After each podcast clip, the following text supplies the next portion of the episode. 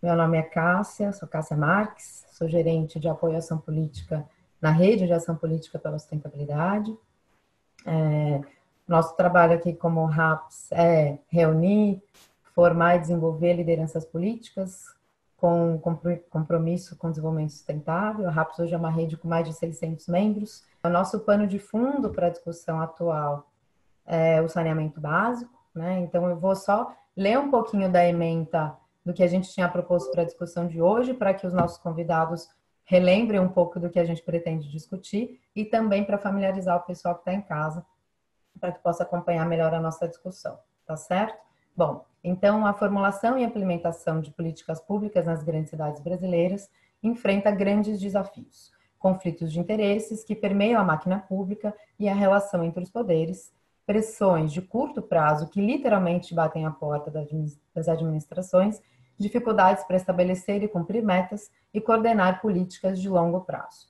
Numa cidade como São Paulo, numa região metropolitana de mais de 20 milhões de habitantes, esses desafios são poten potencializados. Então, nesse contexto, a pergunta-chave que a gente faz para vocês hoje aqui é como fazer políticas públicas de qualidade e não se render à lógica da pequena política local. Então, essa é a questão que vai nortear a nossa discussão hoje, e eu começo, então, introduzindo os nossos convidados. Né? Então, nós temos aqui hoje conosco Gilberto Natalini, que é médico e vereador da cidade de São Paulo pelo Partido Verde, foi secretário de Participação e Parceria, secretário do Verde e Meio Ambiente na Prefeitura de São Paulo e é líder RAPS desde 2015.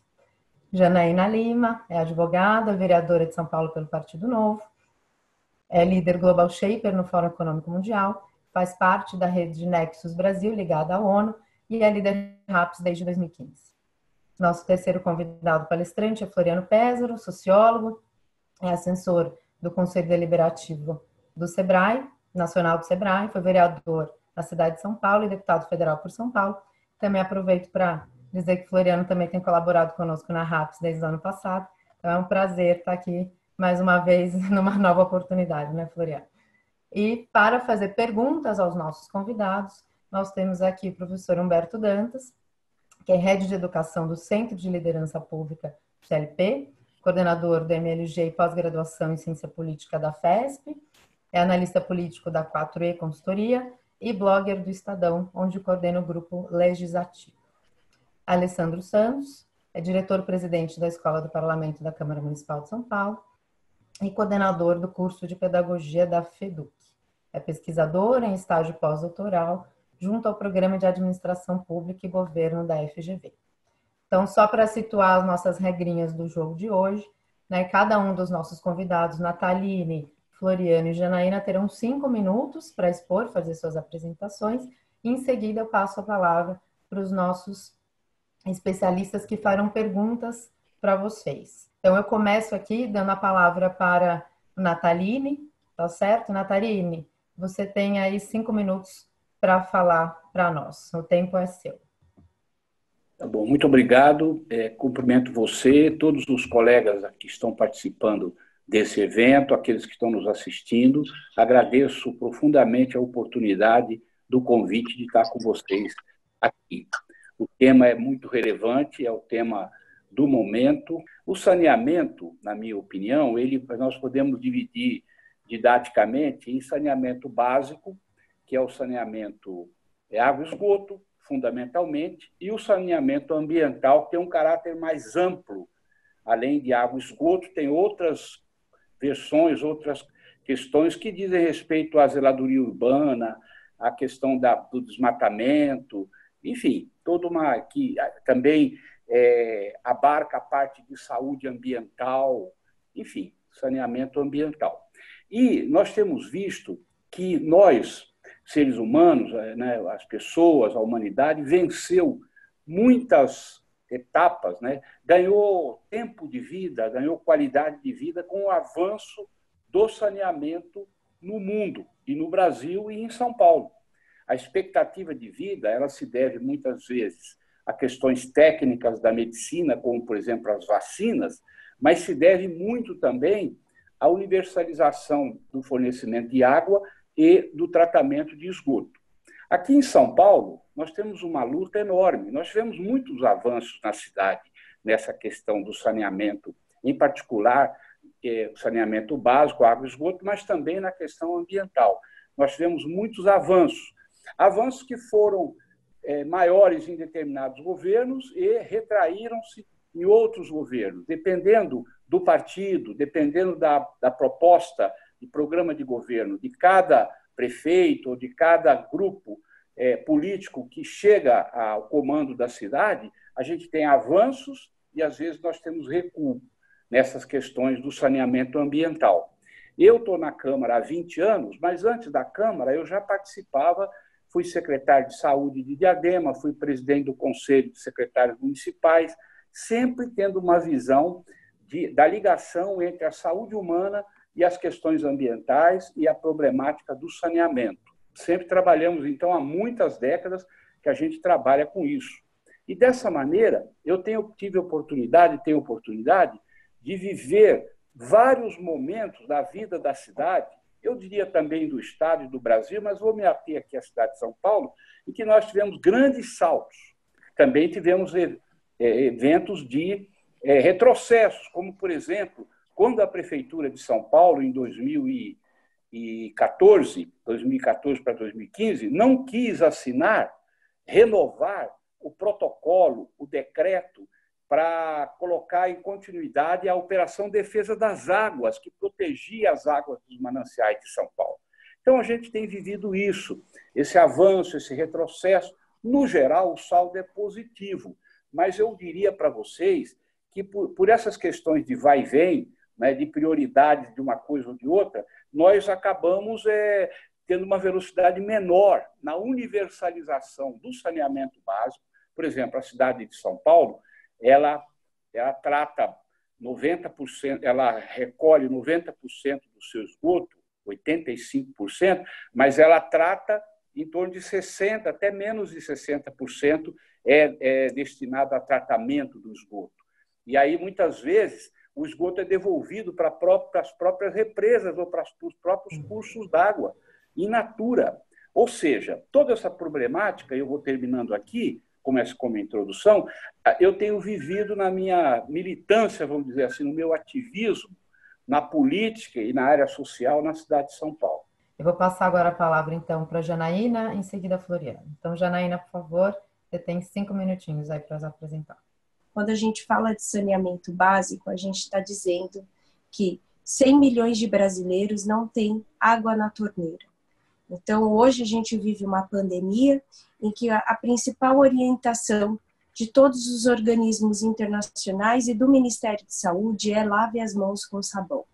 E quando a gente dá essa simples direção, a gente está dizendo a 100 milhões de brasileiros que não têm acesso a esgoto tratado e a água potável, dizendo a eles: vocês não podem lavar as mãos. Então, como que eu acho que essa pandemia, as pessoas já moravam sete, dez pessoas na mesma casa, as pessoas é, já viviam é, é, essa essa desigualdade que hoje virou manchete, graças a Deus, estava é, adormecida né? Todos nós sabíamos, mas de uma certa forma fazia parte é, da, na mente de alguns governantes esses é, lidar com esses números. E muitas vezes esses números não tinham rosto, não tinham voz, não se davam conta que a gente estava falando de vidas. Então eu fico, eu acho que o lado bom né? Se a gente pode dizer que tem um lado bom de toda essa história que a gente está vivendo, é que a gente está tendo oportunidade de dizer os rostos, a gente está dando visibilidade a pessoas que até então eram invisíveis. Então, eu acho que é muito importante a gente se ater num país em que ainda tão rico, ao, sendo considerada a oitava economia mundial, a gente ter situações como essa em que brasileiros compartilham na sua casa uma escova de dente para 7, 10 pessoas, dividem um ou dois cômodos para essa mesma quantidade de pessoas e 100 milhões de brasileiros serem condenados a não terem é, saneamento básico. Acho que tem vários é, dados e indicadores que vale a pena a gente apresentar, é, como, por exemplo, um que me chamou muita atenção quando eu comecei a, a estudar, né, que a gente tem um plano nacional de saneamento básico, que prevê 100%, o momento glorioso aí que o querido Natalini relatou, é, mas se a gente continuar no ritmo que a gente está, esse plano não vai ser cumprido.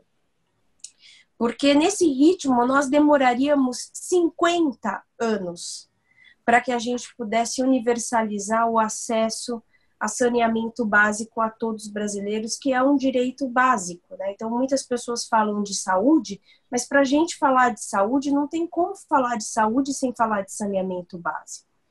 Então, acho que é muito importante é, essa pauta de hoje, a gente ter a, condições de discutir, principalmente sobre a perspectiva da cidade, né? porque, na verdade, as pessoas moram na cidade, não moram em Brasília. Né? Então, é muito importante a gente também trabalhar essa autonomia dos municípios e buscar soluções que possam trazer cases de sucesso, inspiração para esses prefeitos e vereadores, para que a gente possa juntos, numa força-tarefa, é, no mínimo cumprir o prazo de 2033, porque é inadmissível e a gente estar aqui em pleno século XXI e a gente ainda falar de pessoas que não têm água na torneira.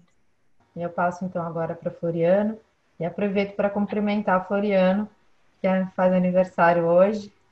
Oh, desejar os parabéns. Obrigado, Giba. Obrigado, por dividir aqui conosco, então.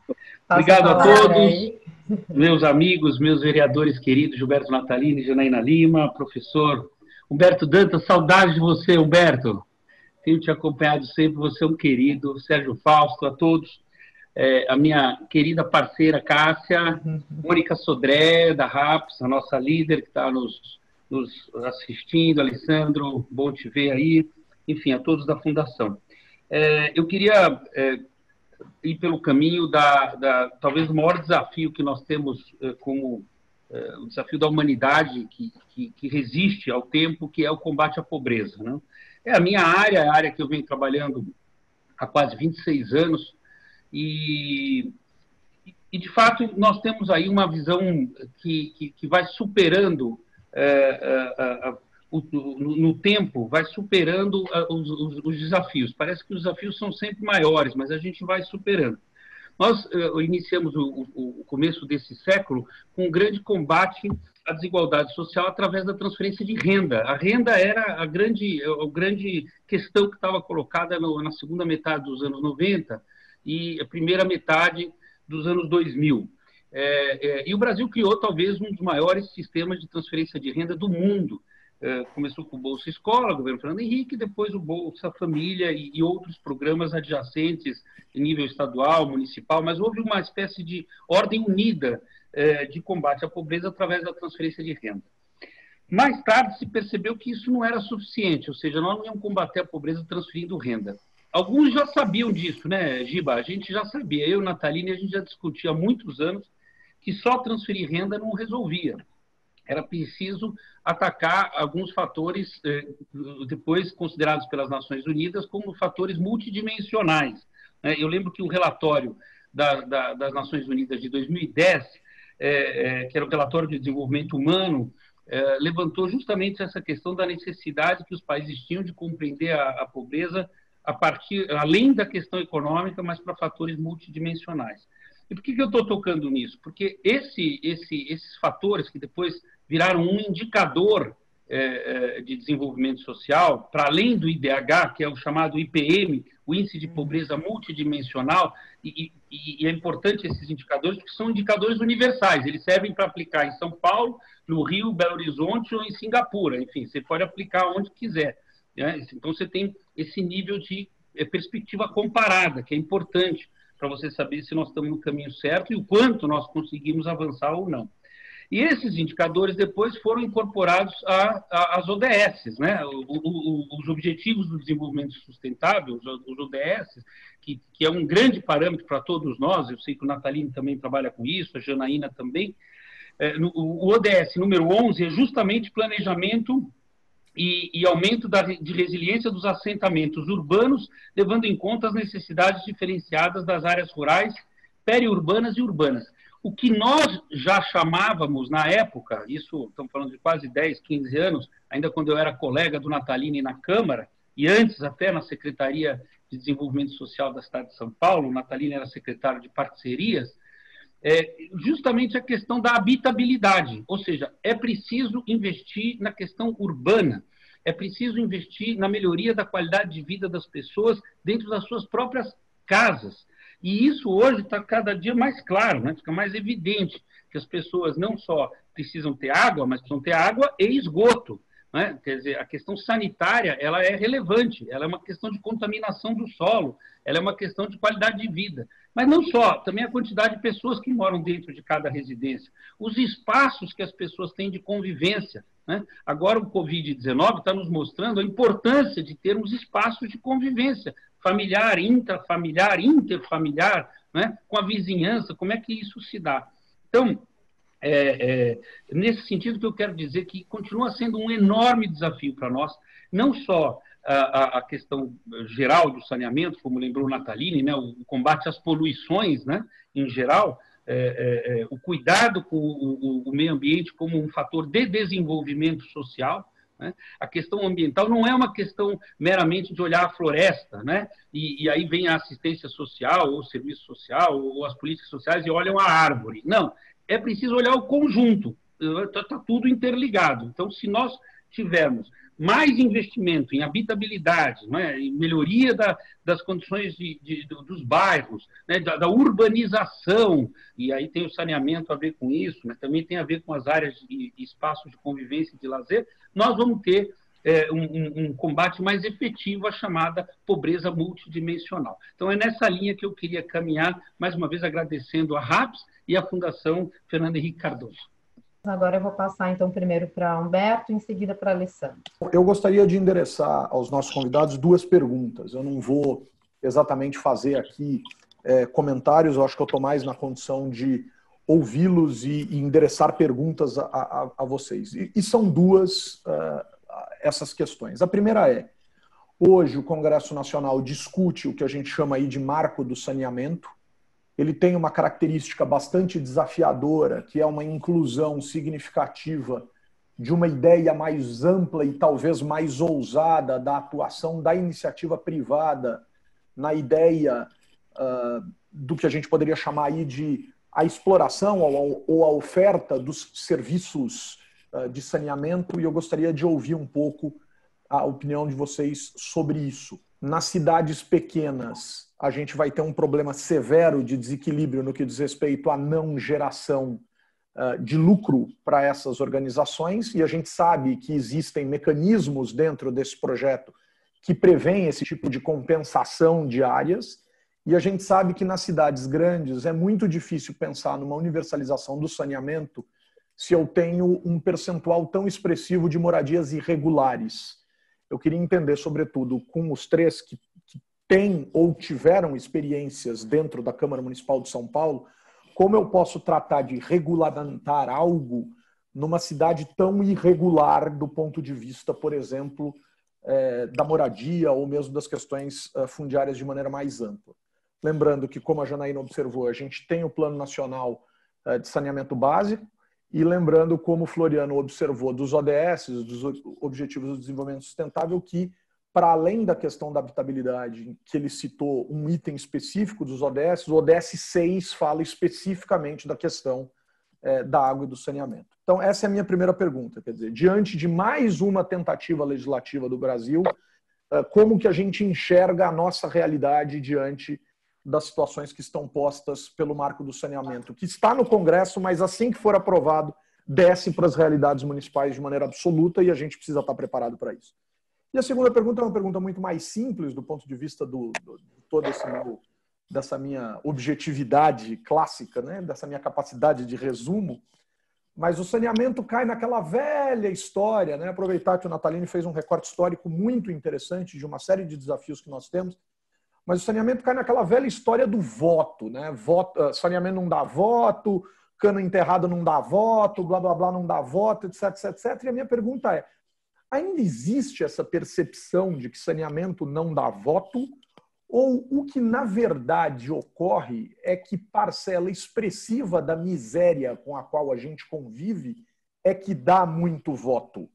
Quer dizer, eu não estou querendo mais então dizer que só o saneamento não dá voto, mas essa sensação de que por vezes a gente parece ou alguns grupos políticos parecem perpetuar parcelas da sociedade na miséria é que dá muito voto e que isso, de uma certa maneira, esconderia os, os, os, os benefícios trazidos pelo saneamento. Basicamente isso. Muito obrigado, pessoal. É uma grande alegria, mais uma vez, estar com vocês aqui. O estadista, na minha opinião, é aquela pessoa, aquele dirigente, governante que consegue equilibrar as questões de mercado com as questões de políticas públicas. Quem só vê mercado jamais vai ser um estadista. Quem só vê Estado também não vai ser um estadista, porque a realidade não é essa. Na questão do saneamento, eu acho que o saneamento básico, assim como a saúde, a educação, a segurança pública, são políticas fundamentais para o bem-estar da população como um todo. Enxergar saneamento exclusivamente como uma exploração privada, um negócio, na minha opinião, é uma coisa que pode levar a uma situação de muita dificuldade. Muita dificuldade. É, eu acho que nós temos que ter o equilíbrio Assim como nós, a Constituição de 88 achou o equilíbrio para a saúde, para a educação, a saúde você tem o setor privado, o setor público, e há uma interrelação. Então, esse equilíbrio no saneamento é que se tem que encontrar. Entregar totalmente para o setor privado, na minha opinião, é você perder tempo, perder a história, o bonde da história, na minha opinião. Então, essa, essa, essa legislação, essa aprovação de você privatizar, vamos dizer assim, entre aspas, o saneamento público do Brasil, eu vejo com muita reserva, se for para deixar para o mercado e aí você não ter é, regulação de política pública. Então, esse é um ponto, porque saneamento básico, saneamento ambiental é uma questão fundamental para a sobrevivência das pessoas hoje, seja nas cidades ou seja fora das cidades. E a segunda pergunta é a questão do voto. Aí eu vou usar uma frase que o Mário Covas, eu vi o Mário Covas falar várias vezes. Não tem governo ruim para povo organizado. Se o povo se organiza e reivindica aquilo que lhe é, é necessário, o governo, gostando ou não gostando, ele tem que dar andamento àquela política e implantá-la. Por exemplo, o povo se organiza muito para pedir um pronto-socorro, para pedir assistência médica, ou se organiza muito para pedir uma linha de ônibus. Mas para pedir saneamento básico, eu tenho visto pouquíssima mobilização popular organizada. Existe. Existem bairros que vão, que se organizam, que vão ao governo pedir o esgoto, pedir a água. Eu mesmo participei de lutas populares lá no Itaim Paulista, há 40, 30 a 40 anos atrás para pedir instalação de água no, Parque Savoy, em Itaquera, mas é menos comum a gente. Entendeu? Então, por isso, muitas vezes, essa pauta, como a Janaína falou, não é? os dados do Brasil, essa pauta vai ficando para segundo plano e o dinheiro vai sendo gasto em outras coisas, em outras coisas que dão mais visibilidade, e aí sim, para aqueles políticos menos comprometidos com a causa real da população, a melhoria de vida da população, muitas vezes o saneamento vai ficando em segundo plano. Em três minutos era o que eu podia falar para responder as duas perguntas. Tenho absoluta certeza que o Dantas trouxe aqui verdades extremamente relevantes e que elas não, elas não podem ser ouvidas com naturalidade, né? Que obviamente a indústria da miséria é algo extremamente rentável para uma parcela é, da política, isso ninguém tem dúvida. Agora, até quando a gente vai ouvir isso? E nós, como população, vamos nos unir e, e dar um basta nisso. Né? Eu acho que chegou o momento. Porque existe um jogo político que deve ser jogado, mas de uma nova maneira. Mas para a gente jogar esse jogo político de uma nova maneira, a gente precisa é, tirar esses atores que pensam da, dessa maneira perversa. Então, eu acho que a gente precisa envolver o cidadão na ponta, fazendo aqui um link com a fala do Natalini, em que ele trouxe, é, em que a gente assiste muitas reivindicações, mas a gente não vê a população mobilizada solicitando e requerendo é, saneamento básico. Muitas vezes, até por não conseguir compreender a importância do saneamento da sua vida, porque eu acho que tem uma, uma questão aí atrás, né? É, a gente tem um, um gap de educação muito grande. É, como que a gente vai poder ser um dia um Brasil de oportunidade sendo um país de privilégio? É, então, a gente tem um grupo muito grande de pessoas que se completam com dinheiro público e mas 90% da população na mais absoluta miséria. Então, quando a gente pensa que o, Brasil, sendo um país pobre, tem é, o congresso mais caro do mundo, um congresso que custa 29 milhões de reais por dia, isso é uma vergonha, é um tapa na cara do brasileiro todos os dias. Se a gente vai olhar os dados do Instituto Trata Brasil, era para qualquer governante não dormir. Só no ano de 2020, a gente está começando o ano, já tem 590.452 piscinas olímpicas de esgoto. É o equivalente a 5.175 piscinas olímpicas de esgoto por dia. Já em 2020, o ano nem começou e a gente já caiu três posições do ranking que o Instituto Trata Brasil faz todos os anos, se a gente comparar com 2019. Então, eu acho que a, a pergunta que fica aqui, a gente tem a oportunidade de estar num debate com, com bons servidores públicos, com pessoas que têm compromisso público. E até quando a gente vai ter que é, dialogar com pessoas que não têm compromissos públicos? Eu estou muito preocupada nesse momento da pandemia, em que a gente, não, o, o Estado é, sendo decretada em calamidade pública, não precisa de licitação, tem uma série de controles e transparências que não são mais exigidos, porque a, a cidade e o país precisa de uma atuação rápida, de respostas rápidas, e diga-se de passagem que com tudo isso essas respostas não estão vindo, né? então é, é muito importante a gente deixar isso muito claro, e como que a gente agora vai fiscalizar todo esse recurso?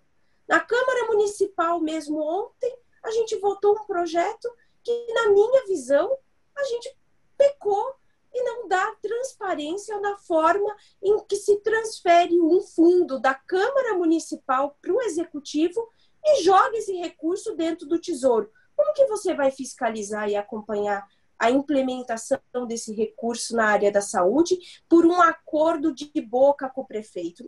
É claro que o princípio da boa-fé existe, a gente acredita nele, mas como legisladores, como os responsáveis por pensar a política pública, a gente tem que pensar em todos os mecanismos de controle e transparência.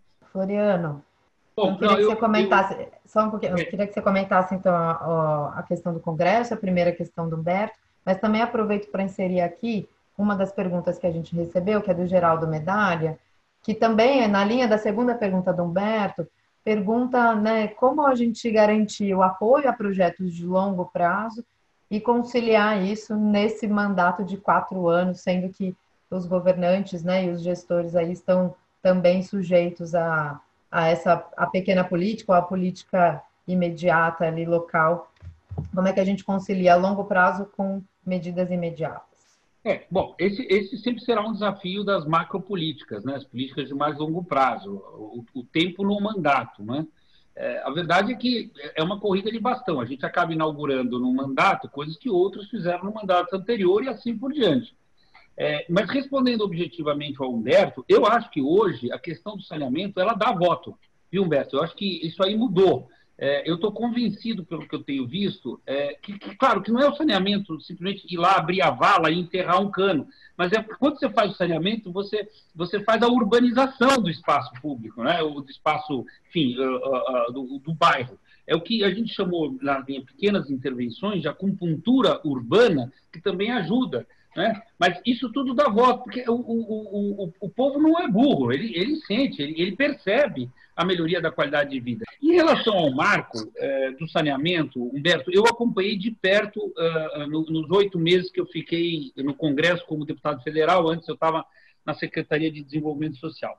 Mas nesses oito meses que eu fiquei lá, ao lado do, do, deputado Papa de Santos, do deputado Samuel Moreira, em que pese são dois sabespianos, né, muito ligados à Sabesp, funcionários da Sabesp, portanto, é, é, poderiam ter é, algum tipo de viés né, nesse debate, ficou muito claro para todos nós que o projeto, no início, era muito ruim porque era um projeto realmente, é, como diriam, como diriam os esquerdistas mais acirrados, assim, mas diriam que é, é um projeto privatista, né? E que, na verdade, é uma grande bobagem, porque você não privatiza algo que, que, que não existe, né? Vai privatizar o quê? A empresa vai privatizar a Sabesp. Então, você vende ações, enfim, você tem vários mecanismos aí de, de, de ter investimento privado em empresas é, é, de capital misto. Agora, você não vai privatizar o saneamento numa cidade, como você falou, pequena, ou num determinado bairro de uma cidade grande, que não vai dar lucro, porque ninguém vai comprar, você entende? Então, assim, e, e mesmo que não seja privatizar, digamos que seja simplesmente a concessão, como estava no projeto original. Não, nós vamos conceder parte do saneamento.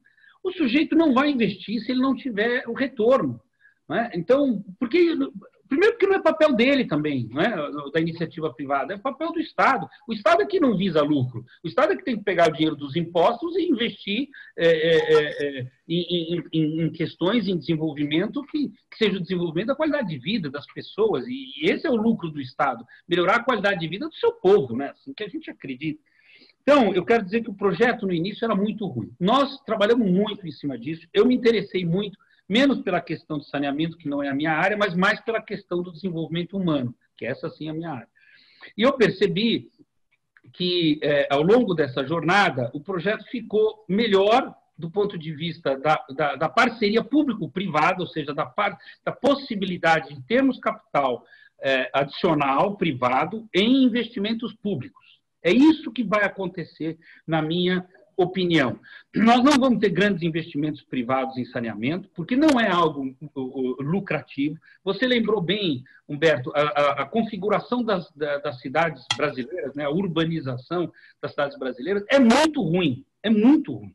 Né? Então, é muito difícil você conseguir fazer algo de fato organizado e que gere lucro. Os próprios empresários desse setor, em audiências públicas no Congresso Nacional, admitiram que era muito difícil você ter grandes investimentos nessa área. Claro, em São Paulo é possível pegar aqui o, o, a, o filé mignon das cidades, né? os centros urbanizados da cidade. Mas quem vai pegar a periferia? Quem vai lá cobrar né, é, da periferia ou, ou, das regiões mais vulneráveis da cidade, menos urbanizadas. Então, é, é, eu acho que o marco do saneamento é algo importante como um investimento adicional, mas o poder público não poderá, em, em, em hipótese nenhuma, ao meu ver, eu, eu divido isso com, com Nataline, com a Janaína, o poder público não pode, em hipótese nenhuma, abrir mão do investimento público na, no saneamento e naquilo tudo que que está no entorno eh, desse, desse, desse investimento, que é a questão da urbanização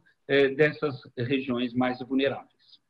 Então, eu passo agora para o Alessandro para fazer suas perguntas aqui para os convidados. É, acho que a gente já tocou alguns pontos aqui que eu tinha me preparado para conversar, mas tem alguns outros que eu queria aprofundar. O primeiro deles Acho que tem a ver um pouco com a preocupação que o Natalini trouxe sobre a descontinuidade das políticas de saneamento ambiental ou de saneamento básico.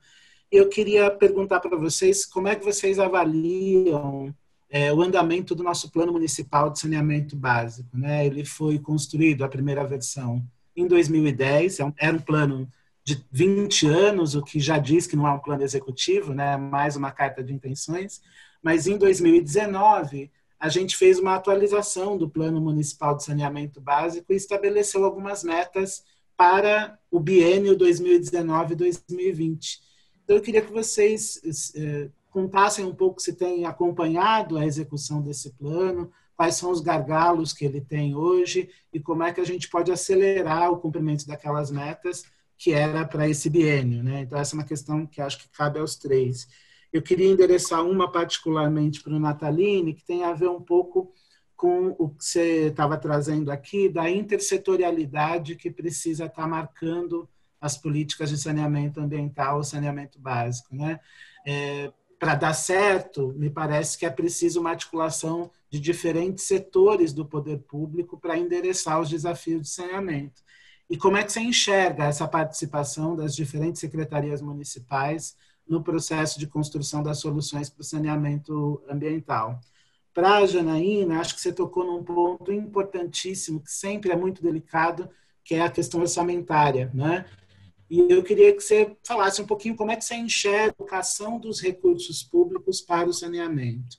A gente sabe que o orçamento é uma peça competitiva, né? todas as secretarias demandando mais recursos, porque querem garantir mais direitos, mas o orçamento é finito e a gente precisa fazer escolhas de gestão. Então, como é que você enxerga a alocação do orçamento público municipal, mas também orçamento público de transferências, para as políticas de saneamento? Você acha que tem sido suficiente? Qual é o espaço que a gente tem para alterar, se não é suficiente? E para o Floriano, essa questão das desigualdades. Né? Acho que você é, traz um dado muito importante, que é a correlação entre saneamento ambiental e pobreza ou miséria. Né? Então, como é que a questão das desigualdades acaba revelando também as, as escolhas feitas pelo poder público na hora de implementar políticas de saneamento? Você tem que ser pró-equidade, você tem que buscar os territórios mais vulneráveis. Como é que o poder público faz isso, lidando com a competição que existe por políticas públicas no território, né? Pensando o seguinte, que há regiões e grupos sociais mais organizados que têm mais poder na hora de demandar o poder público. Em geral, está correlacionado com desigualdade socioespacial. Então, como é que você enxerga isso na gestão pública? Vamos começar, então, vamos fazer o inverso. Começar com Floriano, depois Janaína e Natalina. Eu participei ativamente ao lado do Natalina. É que a Janaína é mais novinha, né, Jana? Então, mas a Janaína estava na Secretaria do Planejamento nessa época, mas eu do Estado. Mas eu participei com Nataline de uma formulação é, original, inédita na cidade de São Paulo, que agora está tá, tá sendo motivo aí de é, é, cobiça por outros candidatos em outros estados, é, que foi a execução do plano de metas da cidade de São Paulo. Isso é uma lei em São Paulo. Aliás, São Paulo saiu na frente e acho que é um excelente exemplo é, é, na medida em que você compromete o poder público a partir de metas objetivas. Né? Então, você permite o monitoramento e avaliação dessas metas. A minha maior discussão na Câmara, ao lado do Natalini, era justamente por que, que o, o, o montante é, é, é real de recursos, né? É, não proporcional, real, era destinado aos bairros ricos da cidade de São Paulo é, é, e, e, não às periferias, aos bairros mais distantes. E, e isso ficou muito claro quando a gente é, é aprovou o, plano, o, primeiro plano de metas na cidade de São Paulo, acho que em 2008, se não me engano, que mostrava, ainda governo Kassab, mostrava claramente a, a, a, a, execução Robin Hood às avessas, mais uma, né? porque no Brasil é cheio de Robin Hood às avessas, o Brasil é um país que transferir recursos dos pobres para os ricos é lei, é, é, é, algo legal, né? Acontece em várias áreas, né, Humberto? Acontece em várias áreas da, da das políticas públicas. Se tira dos pobres para dar para os ricos. No plano municipal é igual, é igual. Se pegar o orçamento da cidade agora, desse ano, você vai ver que os bairros, como Pinheiros, Vila Mariana, é, é, é, a Sé, mas a Sé não é o bairro da Sé, engloba Paquembu, Higienópolis, parte de, da Lapa, de Perdiz, né?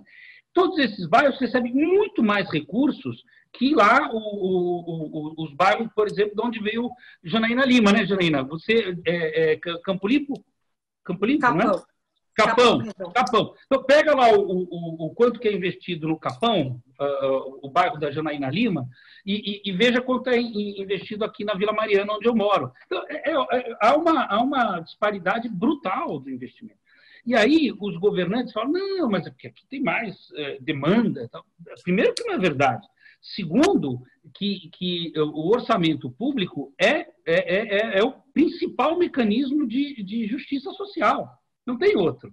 Então, quando você faz um bom orçamento público, você, você ali fica patente. Então, não é, é, é, é fumaça, é patente, ali está objetivo. Quais são as prioridades do governante e dos vereadores que aprovam o orçamento? Então, Alexandre, para terminar, eu acho que você tem toda a razão.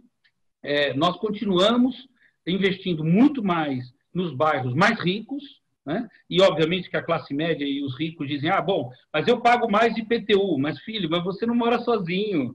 Né? A gente mora em sociedade, em comunidade. Então, se nós não, não, não melhorarmos a vida de quem está do lado de lá do rio, nós sempre vamos ter problemas do lado de cá do rio. Né? Então, assim, o rio não pode ser esse divisor de águas, literalmente. Né? Então, é, é, por aí que eu, que eu acredito. E, e, assim, olho no orçamento, porque ali está a verdade do político e do governante. Ali mostra claramente quais são as prioridades e para quem que está sendo dirigido o dinheiro dos impostos. O, o Alexandre ele trouxe aqui uma questão muito importante da escolha do orçamento público. Eu tenho uma visão um pouco diferente do Floriano e, e do Nataline, quando a gente fala da questão de que o saneamento ele deve só ser pensado com recurso público. Muito pelo contrário, todas as pessoas, acho que é um grande exemplo aqui para a gente rememorar, é, foi com a questão das telecomunicações. Então, o celular, que hoje todos vocês, grande parte né, da nossa audiência estão, é, está nos acompanhando é, pelo celular, isso era um mito. Eu lembro que na minha infância isso era uma coisa inacessível como Floriano bem trouxe, eu nasci e cresci no Capão Redondo. Então, eu lembro que, inclusive, falando de saneamento, para eu ir para a creche, eu passava por vários esgotos a céu aberto, e tinha um especialmente que me marcava, porque várias vezes eu via colegas indo para a creche e caindo naquele esgoto. Só que aquele, aquele meu coleguinha não tinha uma segunda roupa para trocar, então ele ficava em casa, se sentia derrotado, se sentia que não teria acesso. Então, por mais que o Estado tivesse feito uma boa ação, que era abrir uma creche, não garantiu o acesso a essa creche. Então, é como aqui a gente está falando de intersetorialidade, o importante é entender o quanto que saúde e educação poderiam estar atuando isso, o quanto que obras poderiam estar atuando com essas duas áreas. São Paulo é, são Paulo não. Vamos só colocar aqui o Brasil. O SUS gastou nos últimos cinco anos um bilhão de reais só por problemas de saúde em decorrência da falta de saneamento. Então, se a gente quer priorizar realmente algo que vai transformar e impactar a vida das nossas comunidades, garantindo acessos não tem como a gente não começar a falar de um direito básico que é de beber um copo de água. Então, uma coisa que me toca sempre, que eu, é, quando vou fazer o trabalho com os moradores de rua, é eles falando a alegria quando você leva água. Então, muitas pessoas, às vezes, é, querem ajudar os moradores de rua, mas esquecem uma coisa que eles não têm acesso, que é a água. Então, eu acho que a gente tem muitas questões quando a gente fala de orçamento público e das escolhas de nossos governantes, da falta de compromisso com a peça orçamentária. E a, a, as desigualdades da nossa cidade, elas são escancaradas nessa peça orçamentária, como muito bem disse o Alexandro, o Dantas, o Floriano e o Nataline. Então, é um ponto que é central a gente focar as nossas atenções. Mas os países que deram certo primeiro foram melhorando as suas perdas. De perda que da Sabesp, que, por exemplo, quem é, fornece água aqui na cidade de São Paulo, tem mais de 24% de perdas mais de 30% de falha na distribuição da água. Então, a gente precisa discutir, porque parece que quando a gente faz a gestão de dinheiro público, é dinheiro de ninguém. E não é verdade, é o dinheiro de todo mundo. Então, como que a gente vai, primeiro, reduzir é, é, essas ineficiências, porque, na verdade, a, corrupção é sim um grande mal no Brasil, mas a ineficiência é algo assim incom, inco, impossível, incomensurável você contabilizar os custos da ineficiência do Brasil. Então, eu questiono muito, porque trazendo e continuando o exemplo que eu dei das telecomunicações, hoje todo mundo tem acesso desde que privatizou. Né? E a gente não consegue garantir 100% tá, de acesso aos celulares é, de toda a cidade de São Paulo, porque a Câmara Municipal ainda não votou a lei das antenas. Então, de novo, aonde será que está o problema? É realmente a solução a gente vai encontrar no público ou em parceria com a iniciativa privada e a sociedade civil organizada. Eu acho que a gente precisa ter ideias inovadoras para velhos problemas. Chega da gente achar que a solução de antigos problemas são com velhas é, sugestões. Então, desculpa, gente, tem um terremoto aqui em casa. Então, meu pequenininho aqui tá abrindo e fechando, enfim, tá uma loucura. É o, o desafio do home office. Mas com isso eu encerro dizendo para vocês que a gente precisa atender esse chamado de mudar as práticas e o mindset público.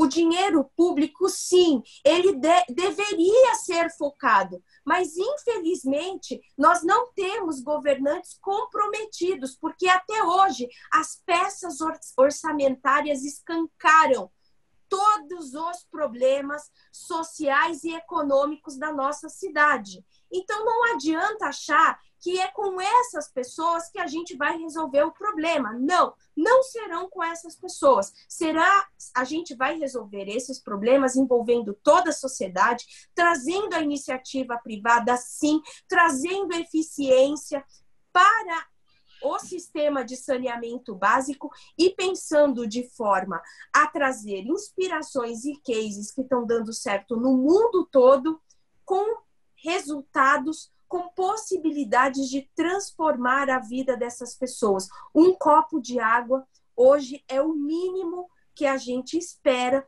de compromisso de nossos governantes com a população mais pobre, mais vulnerável da nossa cidade, do nosso país. É, antes de passar para o Nataline, eu volto aqui para o Alexandre para acho que ele tem algo para complementar na pergunta que ele tinha feito. É, não, Natalina, é que quando eu te perguntei sobre intersetorialidade, eu esqueci de falar de um item que é fundamental, que é a gestão ambiental, a gestão do saneamento básico, ela não, não pode terminar no território do município, né? Então, queria, se você pudesse comentar, além da intersetorialidade, a nossa grande questão metropolitana, como é que a gente une esforços de municípios da região metropolitana para fazer uma gestão ambiental compartilhada. Me parece que os desafios precisam passar por essa instância. Né? Perfeito. Obrigada, Alexandre. Aproveito para complementar aqui, Natalina. A gente tem inclusive uma pergunta bastante semelhante aqui do Sérgio Fausto, que está aqui conosco, que também pergunta se é possível atuar nessa área sem uma coordenação metropolitana, né? E se a prefeitura tem os instrumentos necessários para melhorar significativamente o saneamento municipal no município, né? Ou isso vai depender em larga medida de uma atuação do Estado. Então, em que medida essa articulação metropolitana é, é necessária e, e possível? Bom, é, eu queria dizer a vocês que eu tenho andado ultimamente muito triste com as questões ambientais da nossa cidade. Muito entristecido mesmo. Não vou dizer desanimado, porque eu não costumo desanimar, mas é, soco e ponta de faca cansa, cansa. E como está absolutamente linkado o saneamento, água esgoto com a questão ambiental, né, com a qualidade de vida como um todo, entristece muito a gente ver o que tem acontecido. Eu quero dizer para vocês que um exemplo de intersetorialidade que eu vi acontecer, Floriano viu também, porque ele estava também na época no governo, e a Janaína deve ter visto também, porque ela devia estar em outra instância, que não era o parlamento, mas deve também ter acompanhado. Houve dois programas que somaram é, prefeitura e governo do estado na cidade de São Paulo, que foram dois exemplos maravilhosos na questão do saneamento ambiental. O programa Operação Defesa das Águas e o programa Córrego Limpo. Eu vivi aquilo ali muito de perto, muito de perto. Eram, eram dois programas coordenados pela prefeitura, mas com 40 órgãos, entre órgãos do Estado e órgãos da prefeitura, Ministério Público, Tribunal de Justiça, INCRA, IBAMA, olha lá, tá certo? Era, então, governo federal, governo estadual, bastante, governo municipal na coordenação. Operação Defesa das Águas, ela se propôs a defender os mananciais de água da cidade de São Paulo. Por quê? Porque 30% da água, do copo d'água, como disse a Janaína, que a gente tem que oferecer para 30% da população, vem das represas da Zona Sul. Represa de Guarapiranga e, em parte, represa Bili, quando ela abastece a Guarapiranga lá por cima. Tem um cano que une as represas. E esse programa ele foi tão eficiente na defesa dos mananciais que ele, em 2012, ele começou lá para 2007, 2008. Governo do Estado, governo municipal. O coordenador desse programa era o Edson Ortega, que era secretário de Segurança Urbana e reunia 40 órgãos. E as ações eram desde planejamento grande até microações, por exemplo, de aprender um caminhão de material de construção numa área de manancial da represa Guarapiranga, que abastece 5 milhões e 500 mil pessoas com água tratada que a Sabesp utiliza. Zerou esse, esse projeto, esse programa, zerou o desmatamento em 2012 muito próximo de zero. Zerou os loteamentos clandestinos e zerou também e retirou pessoas de áreas de risco, fazendo, é, como é que fala, é, conjuntos habitacionais, muita gente. Por exemplo, reurbanizou ali a, a, a beira da represa Bines, ali na, na, no Jardim das Gaivotas, naquele pedaço ali. Enfim, eu não vou ficar dando exemplo porque vai demorar muito, mas funcionou. E o programa Córrego Limpo era o quê?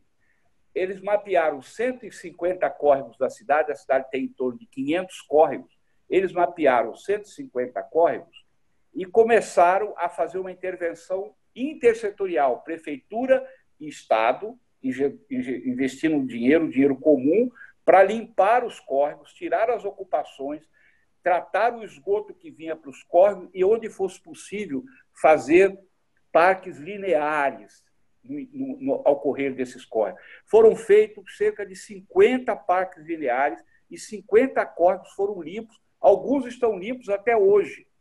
O que, que houve? Em 2014, novo, novo partido na prefeitura, novo prefeito. O prefeito não quis renovar nem a Operação Defesa das Águas e nem o programa Córrego Limpo. Parou, porque o Estado sozinho não conseguia fazer aquilo que era necessário também a ação dos órgãos municipais e de órgãos federais, como, por exemplo, o INCRA. O INCRA tem muita terra lá em Parelheiros. O INCRA era necessário para ver a questão de posse de terra. Muito bem. O que, que aconteceu ao parar esses dois programas? Obviamente, o saneamento dos nossos córregos está devagar, quase parando. Quase parando.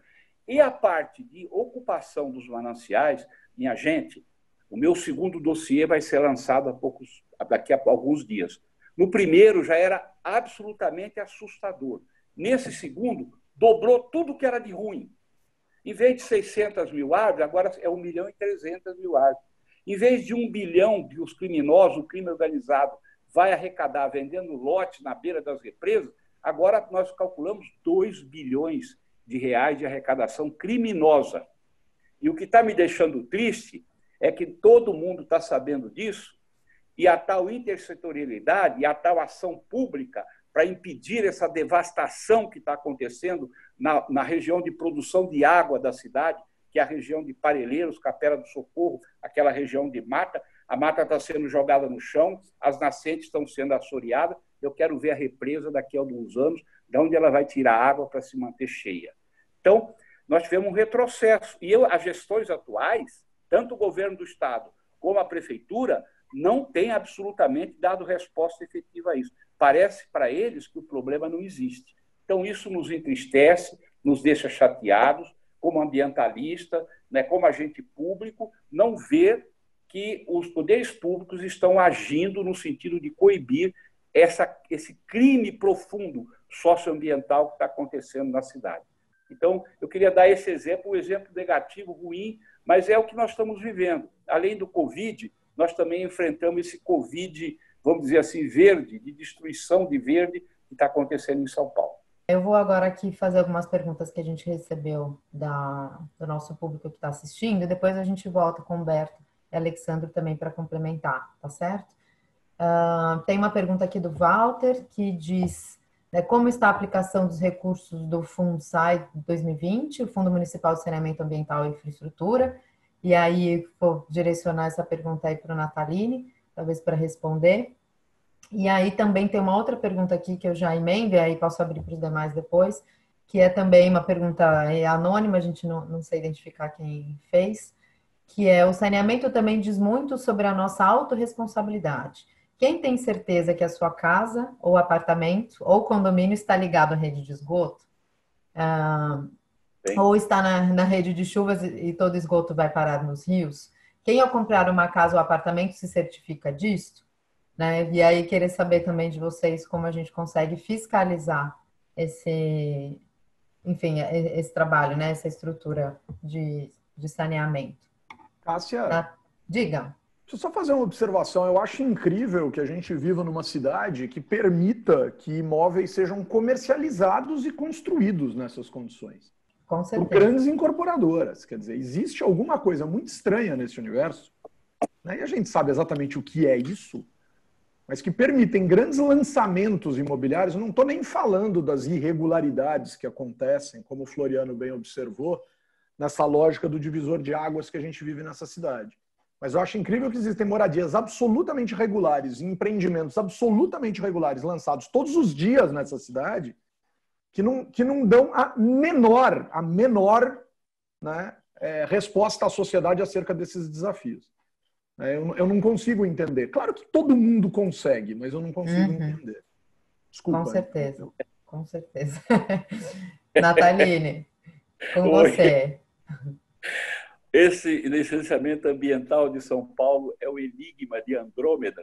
É assim que fala. Eu, agora eu me esqueci o nome lá, mas é, mais, uhum. é uma coisa muito enigmática, é terrível. Mas tudo bem, não é o assunto aqui que eu queria. É, você me fez a pergunta é, a respeito da, da do, fundo. do fundo. É. fundo. É, eu acho que o fundo está sendo muito pouco usado. Quando eu fui secretário do Verde, até agosto de 2017, eu e o Fernando Chucre, aliás, que é um, uma grande pessoa, gosto muito dele, muito competente, sério, ele era secretário na época de habitação, nós fizemos vários projetos para usar o fundo é, para exatamente para recuperar é, para aplicar em saneamento ambiental. Exatamente, foram mais de 30 projetos que nós fizemos, e eu não tenho notícia de que nenhum desses projetos chegou a ser terminado. Então, o fundo tinha, na época, 750 milhões de reais, que é o dinheiro que a Sabesp deposita por aquela lei que nós votamos, que a Sabesp tem que depositar 13% do seu lucro num fundo na cidade de São Paulo para usar em saneamento ambiental, o município usar. Esse fundo tem sido pouco usado, não tem sido gasto na medida da necessidade. Ele está lá como uma reserva financeira da prefeitura e eu acho que está sendo subutilizado o chamado FUNSAI. É efetivamente um enigma dos mais expressivos. Um dia a gente entende, mas. Ô, Beto, se você quiser uma hora comigo sentar para eu te contar as agruras desse assunto, você vai, vai chorar, nós vamos chorar juntos. Olha, como encontrá-lo é sempre uma satisfação, por mais que eu chore, eu vou sair mais sábio, então eu vou, eu vou, eu vou lhe encontrar com muita alegria. É bom. Cássio, eu vou aproveitar para dizer assim, talvez seja um tema para um próximo debate desse da Fundação, pensar essas estratégias de licenciamento ambiental para além da capital, inclusive, né? Se nós na capital temos um problema deste tamanho, como é que estão as outras capitais, as grandes cidades, né? Talvez valha a pena um tópico desse. Mas eu queria fazer uma pergunta que vai um pouco na linha da corresponsabilização que você trouxe aqui de uma pergunta do chat, e de como cada cidadão, cada cidadã pode participar da construção é, de uma cidade com mais cuidado com o ambiente, mais cuidado com as questões de saneamento. Eu queria fazer essa pergunta com duas faces. A primeira face é uma face que tem a ver com estratégia de educação ambiental, quer dizer, como é que vocês enxergam o poder, a potência de estratégias no campo da educação ambiental, na hora da gente costurar essa coisa da demanda da população por saneamento e também os próprios cuidados que cada cidadão toma, né? Então, a face educativa dessa corresponsabilização. E, de outro lado, em algumas, é, em algumas cidades de fora do país, você construiu uma solução casada de saneamento que tinha a ver com cada, cada cidadão, cada família, especialmente nas áreas que já estavam urbanizadas, é, ter um mecanismo de assumir parte do processo de cuidado com saneamento é, na forma de desconto de impostos. Né? Então, a gente tem algo semelhante aqui com a calçada, quer dizer, a calçada passou a ser responsabilidade de quem é o dono da casa, e nesse sentido ele colabora para a construção de uma via pública mais saudável, que garanta o direito à circulação. Se vocês enxergam algum espaço para esse tipo de medida quando a gente pensa nas questões de saneamento.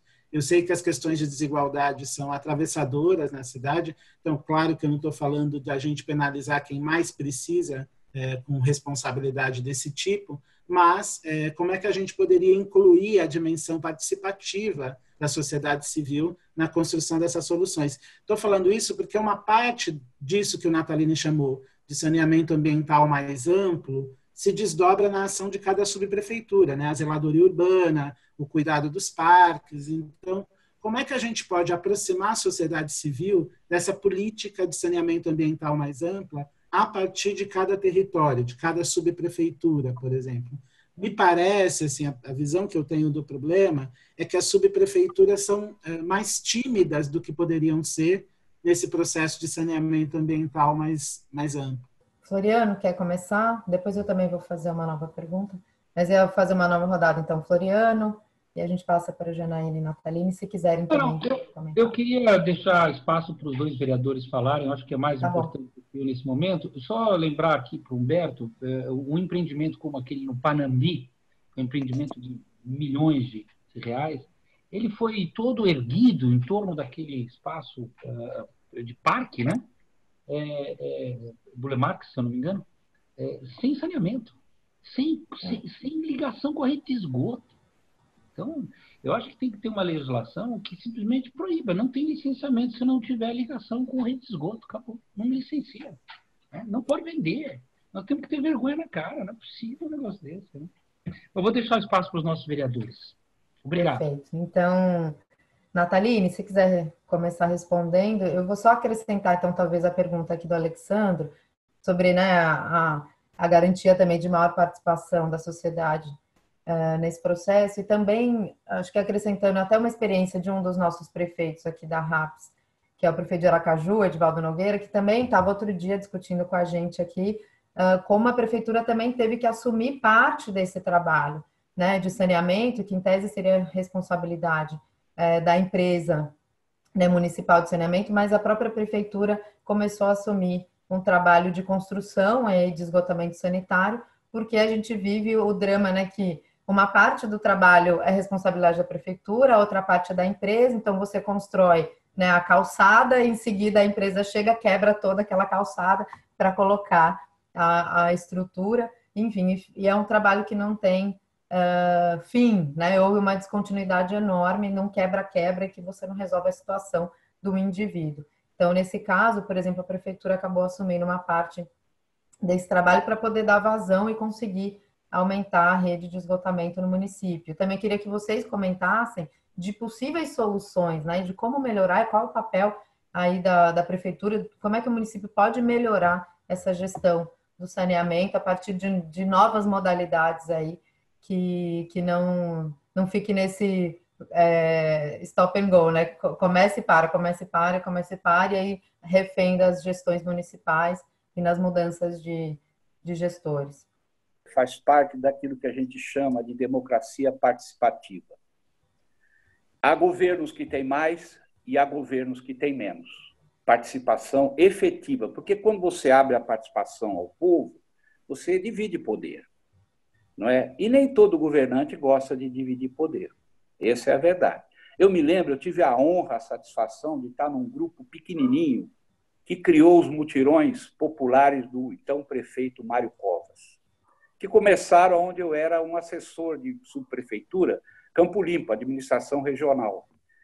O Covas é, viu aquilo e ele gostou daquilo e ele implantou os mutirões populares de guias e sarjeta, de fazer praça, de asfalto, de, de enfim, sarjetões na cidade toda. Eu acho que foi um dos motivos, uma das coisas que popularizaram muito a gestão do Mário Covas, inclusive nas periferias de São Paulo. Eu vivi aquilo ali, 1983, 84, 85. E aquilo foi uma coisa de participação. Eu me lembro de mutirões, no, por exemplo, no Jardim Rosana, na Zona Sul, que em um final de semana foram asfaltadas 22 ruas. Ruas que as pessoas esperavam há 40 anos pedindo asfalto. A prefeitura veio é, com material, com os engenheiros, com a parte técnica, e o povo entrou com a mão de obra, 5, 6 mil pessoas asfaltando rua, num sábado e no domingo, no final o Covas chegava, e aí era uma festa de inauguração. Então, isso que, que o Alex está falando, de, das subprefeituras colocarem as comunidades no protagonismo do dia a dia, da melhoria das condições de vida e das condições socioambientais da cidade, isso se chama democracia participativa. Existem alguns subprefeitos em São Paulo hoje que fazem isso, que fazem isso. Eu não vou ficar dando exemplo, porque aí eu posso ser injusto com um ou com outro, mas existem prefeitos que fazem isso. Outros não. Porque, como é um time muito heterogêneo de, de, de subprefeitos, se não vier uma ordem de cima, olha, vamos trabalhar com a comunidade. Quando você chama a comunidade para fazer as coisas, a comunidade vem tem muita gente boa, muita liderança boa que não está corrompida no meio do povo e que vem por uma questão de cidadania. Isso é uma verdade. Vocês querem um exemplo prático?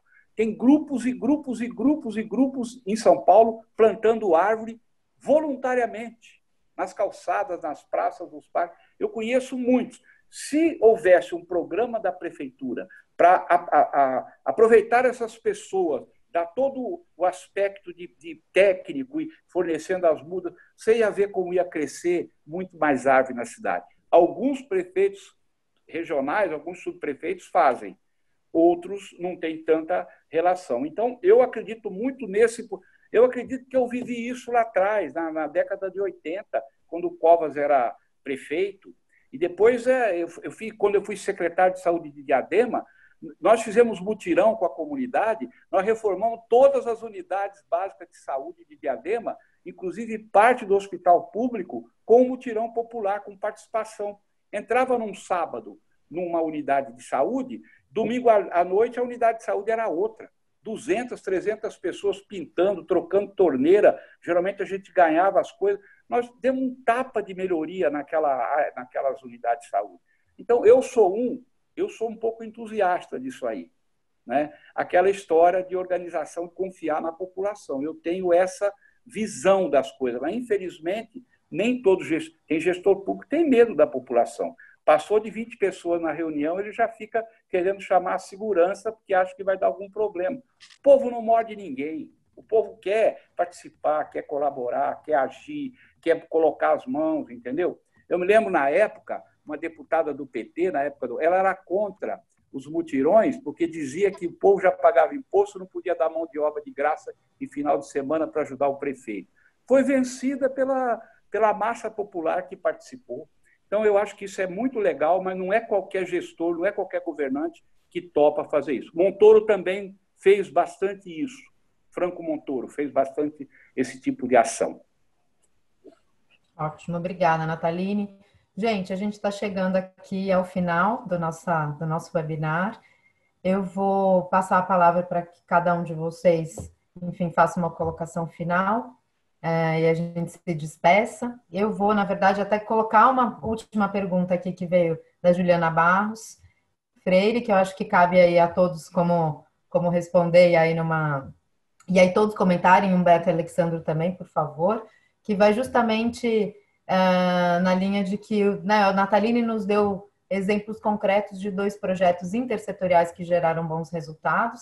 E a pergunta que fica é: o que está faltando para que programas desse tipo se tornem perenes, de modo a construir infraestrutura para uma sustentabilidade efetiva nas áreas urbanas? Então, eu me despeço aqui também, depois eu encerro é, aí esse webinar, mas vamos fazer uma rodada final e eu gostaria que todos comentassem. Então, por favor, eu vou começar com o Humberto, a gente faz a, o inverso, depois Alexandre e seguimos aí com os demais. Quero cumprimentar e agradecer essa oportunidade. Toda vez que a gente participa de eventos dessa natureza, a gente sai com provocações, a gente sai com reflexões, a gente sai com novas questões. Eu acho que esse é o ponto que é importante ser enfatizado. Em que medida essas novas questões, como observou o Alex, podem suscitar novos debates dessa natureza, é, com, com, mais é, elementos que possam nos levar a algo é, concreto e significativo em termos de ação. Eu me recordo que, em tempos recentes, alguns críticos é, do, da nossa realidade no Brasil afirmam que o brasileiro aprendeu a diagnosticar muito bem os seus problemas, mas ainda não aprendeu de forma tão razoável e expressiva resolvê-los. Bom, é, se a gente for otimista, a gente vai dizer, pelo menos a gente aprendeu a olhar para eles, porque talvez algumas décadas atrás sequer a gente olhasse.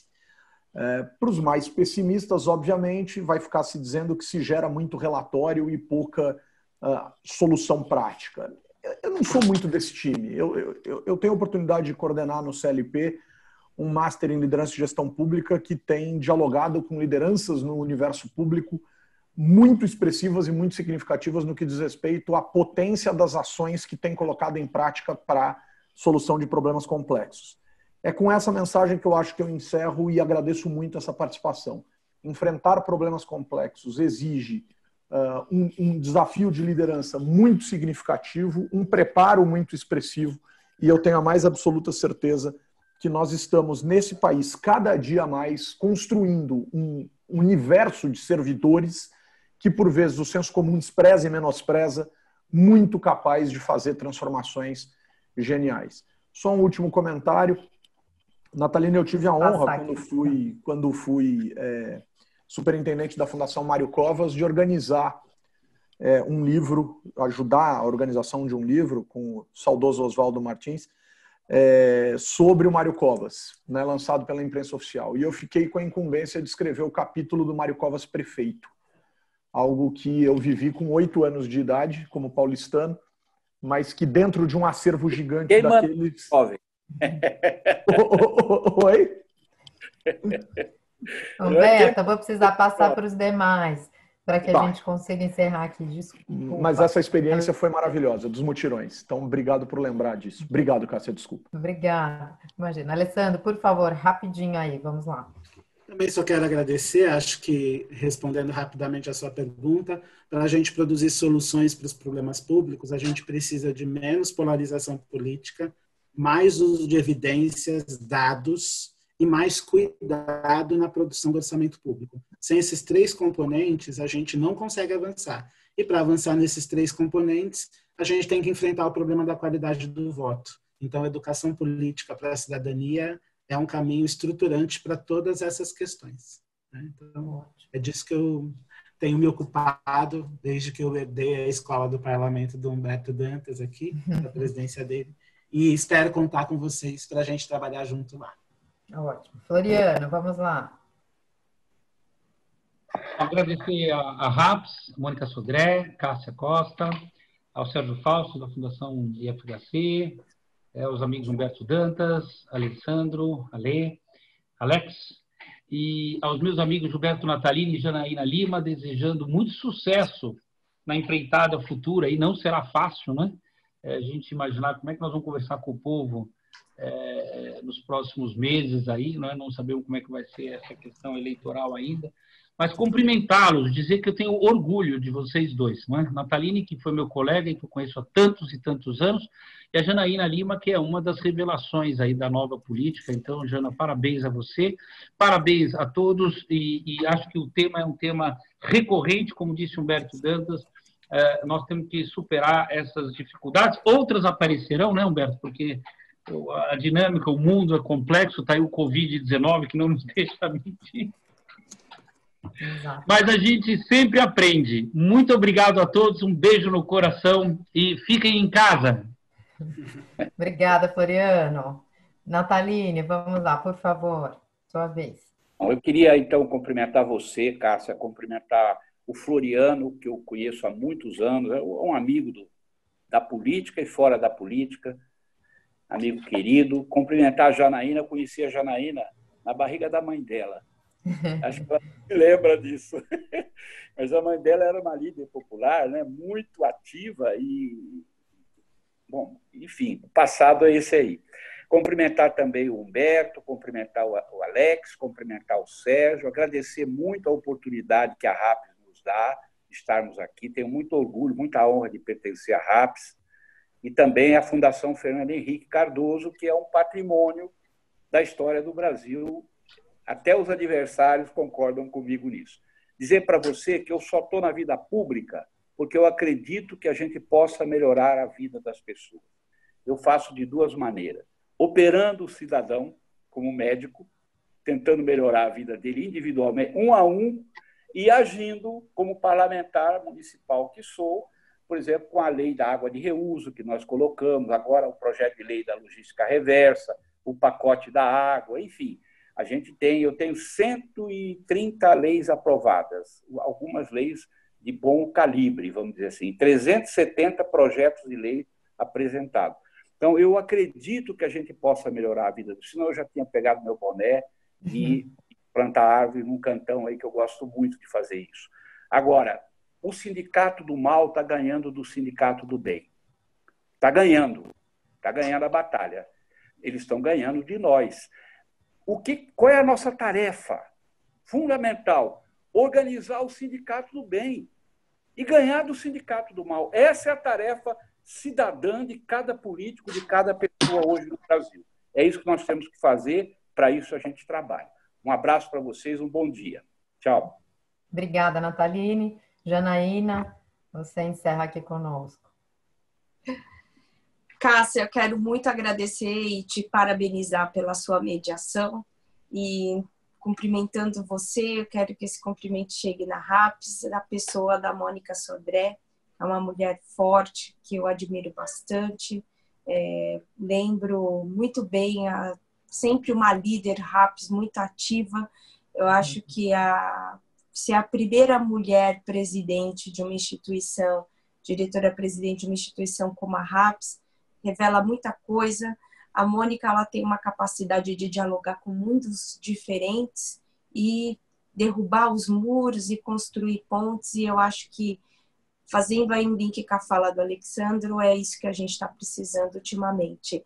Quero muito agradecer à Fundação Fernando Henrique Cardoso, na pessoa do Sérgio Fausto, é, cumprimentar todo o trabalho que a Fundação tem feito, o sempre professor Humberto Dantas, que foram, foi uma das minhas primeiras aulas na RAPS, que eu sempre gosto muito de lembrar. Aprendi muito com as suas aulas e foi um privilégio é, eu, como vereadora, ter tido a oportunidade de, além de ter tido seus valiosos conselhos, a gente ter é, a possibilidade de construir políticas públicas juntos.